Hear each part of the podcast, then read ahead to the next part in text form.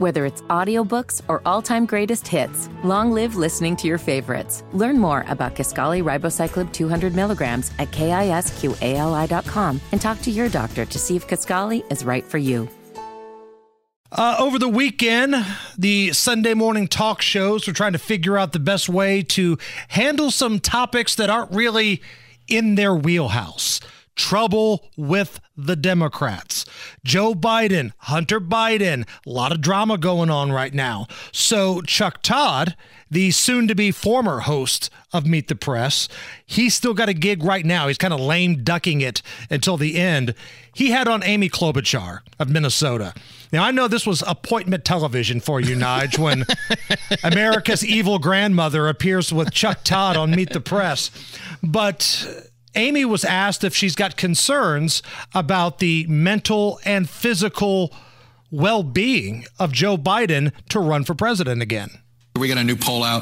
Uh, we asked various questions having to do with President Biden and his ability to do the job. Uh, does he have the mental and physical health to serve? Um, the concern among Democrats has doubled since October 2020. It was only one in five Democrats that had that concern before Election Day 2020.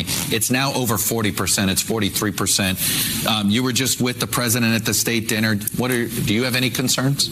Uh, no, I don't. Uh, he did so well at that state dinner.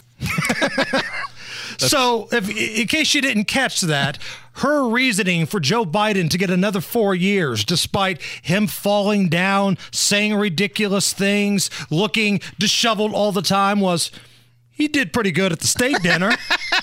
That's the bar. That's the bar where we're at right now.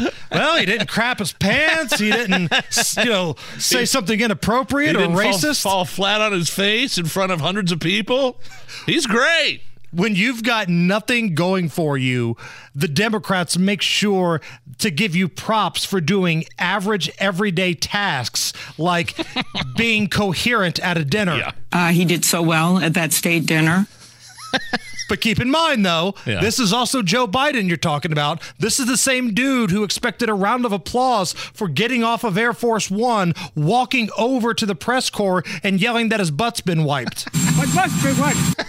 It's the Hammer and Nigel show.